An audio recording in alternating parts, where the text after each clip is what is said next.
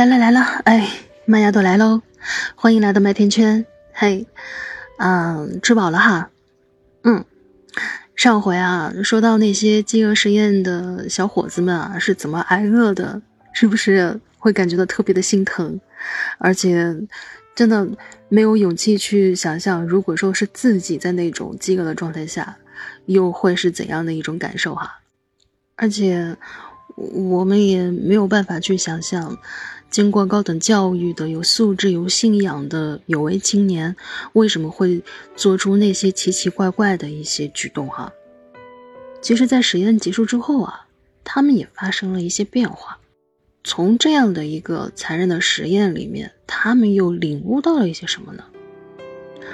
嗯，有朋友给我留言说，哈，他觉得我们现在已经不会像饥荒那样去挨饿了。虽然在某些阶段有可能会面临这种物资不足的这种情况啊，比方说，哎，像现在的这个疫情初期，麦芽豆其实也就面临过这种比较尴尬的呃现象，但是还远远达不到说饥荒的那种状态吧，对吧？所以，呃，有的朋友就会说，这是不是有点小题大做了哈？嗯，也有朋友说呢，居安思危。还是需要有的哈，不然就真的有可能会面临这样的饥饿的恐慌呀，这种可能性是不能够排除的呀。其实我不知道我体会的对不对，我觉得吧，这个实验带给我们的并不是饥饿本身的状态有多恐怖，而是在经历了这些之后啊，我们的价值观会有哪些变化，还有啊。我们怎么才能不让这种恐怖的事情发生呢？完成实验的那些小伙子们，他们的生活和三观其实是发生了一些变化的。那到底又有哪些变化呢？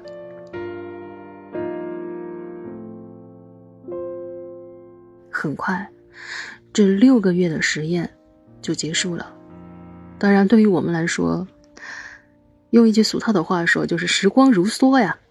六个月很快就过去了，但对于他们来说，我想可能比过了好几个世纪都还要漫长。最终呢，只有三十二个人坚持到了最后。但是啊，当他们不再被限制饮食的时候，他们说，那种感觉比饥荒还要恐怖。为什么哈？他们就像是中了邪一样的暴饮暴食。对任何事物都提不起兴趣，但是呢，仍然会有头晕啊、焦虑啊、嗜睡这样的一些症状在。其中啊，有的人呢，第一天就被送到了医院去洗胃，啊，有人在餐桌上面吃到晕倒，还有人啊吃了吐，吐了吃，单纯的就是为了吃，就完全不是为了吃饱。而且他们几乎所有人的食量都达到了。实验开始前的六倍，一个月之内啊，他们的脂肪含量就飙升到了实验刚刚开始前的一点四倍。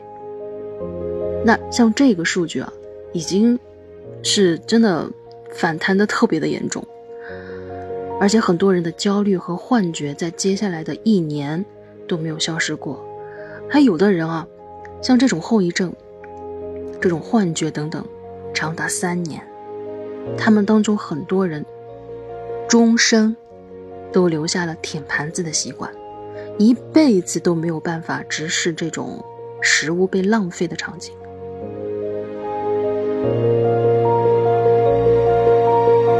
后来，凯斯教授把实验结果就印成了小册子发到前线，但事实上啊，很多救援的人员。从一线带回来的故事，远比这些实验的数据和现象来的更加恐怖，实在是没有办法描述。听完这个实验以后啊，可能你再去听到这个什么“饿殍千里，易子而食”，你可能会更有感触。这真的不是简而言之能够去概括的。而是真正的见过饥荒、体验过饥荒、体验过饥饿的人，都没有办法向你描述的这种饥饿的恐怖。这让我想起了《饥饿游戏》这部电影里面的一个宣传的单曲《Save and Sound》，里面说到：“闭上你的双眼吧，日沉西山，你会安然无恙的。此时此刻，没有人能够再把你伤害了。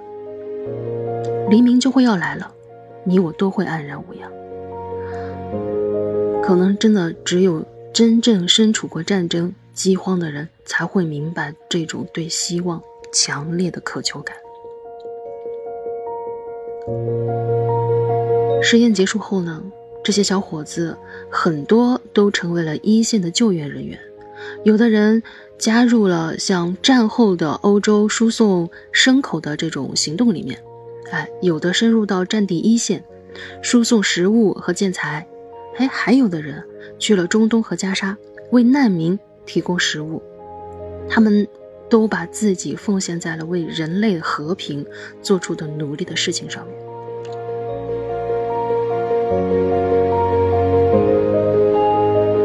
这个实验虽然提供了有很多饥饿对人体造成的影响的数据啊，也提供了一些就是在医学上面对人体机能恢复啊这样的一些数据，还有一些参照等等。但是不管怎么说，这都是一个非常惨无人道的有人做实验的这样的一个方式。确实是违背了人类的道德，所以呢，这个实验在历史上的争议还是比较大的。但是从某种意义上来说啊，也让我们看到了有一样东西，那就是珍惜的可贵和浪费的可耻。在我们看来，可能几粒这种剩饭，哎，还有就是几片剩下的菜叶子，到了就到了，没有什么大不了的呀。但是，每个人都浪费一点点，哎，一个城市每天就会多出来好几吨，甚至是几十吨的这种浪费的饭菜。但这些饭菜，也许就能够让一个贫困地区的家庭吃上好几个月了。还有，我们在应酬的时候，往往都是一大桌子这种，还要看上去特别精致啊，价格不菲的这种盛宴哈。但是几乎所有的接待和应酬，都吃不完，而吃不完的这一部分呢，几乎都不会打包带走的，最后就是什么海鲜刺身啊倒掉，鸡鸭鱼肉呀倒掉。哎，我们现在几乎到哪里都会要去讲究一些排场面子，但是呢，撑起这些排场面子的。这些盛宴，几乎有一半以上都是倒掉的。在我们将这一桌桌的美味佳肴啊，连看都不看一眼的就抛到脑后的时候，你知道现在全世界有多少人正在挨饿，连饭都吃不上吗？有八亿多人还在挨着饿呢，就像实验中的那些小伙子一样，正在煎熬着，挣扎着。我记得。小学历史课本上面会有一个这样的场景，说闹饥荒的时候，有人吃那个观音土，对吧？但是那个呢能饱肚子，但是不能够排泄出来，所以就人啊肚子会越来越大，到最后就是把整个人都撑死了。那我觉得现在可能这种情况，我不知道还有没有。但至少我还听说了，现在在非洲某些地方，还依然是把那种可以吃的泥土做成饼，呃，现在还是以那个为主食的。我们现在绝大多数的人都不会被饿死了吧？但是资源的浪费已经渗透到了我们生活中的每一个细节里。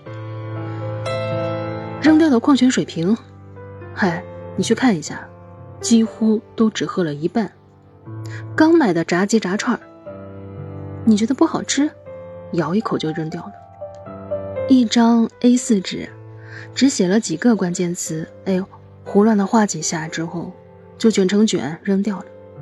一个记事本，只写了几页就再也没有用过。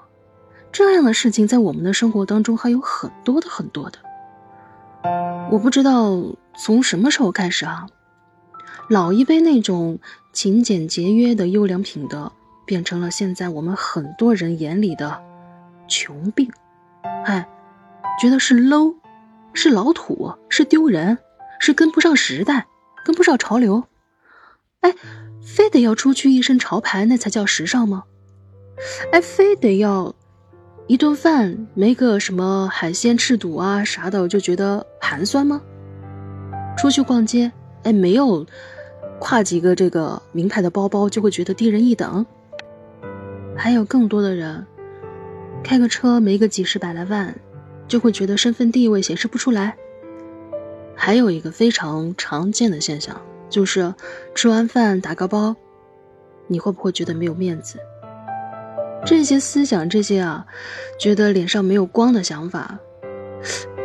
是从什么时候开始，慢慢的成为现在很多人的日常？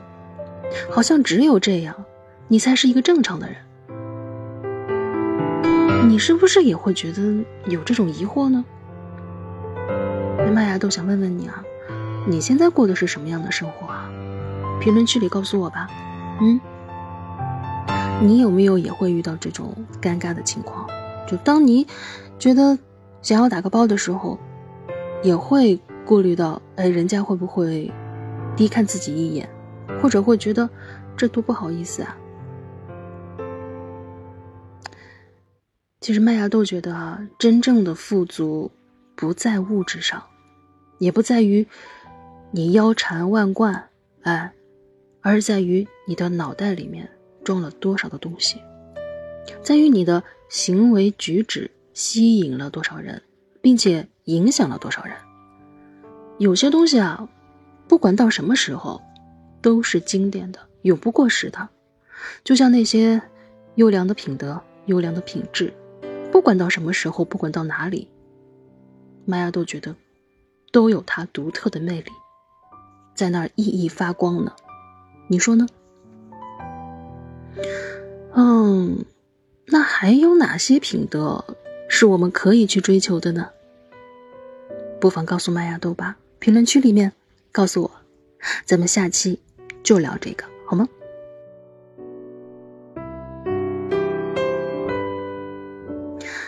今天说的有点多哈，聊的也有些主观，但是不管怎么样，麦芽豆都希望我们能够发现生命里的光芒，闪闪发光的去经营好我们的生活，也照亮别人的生活。嗯，你有啥想说的？评论区告诉我哈。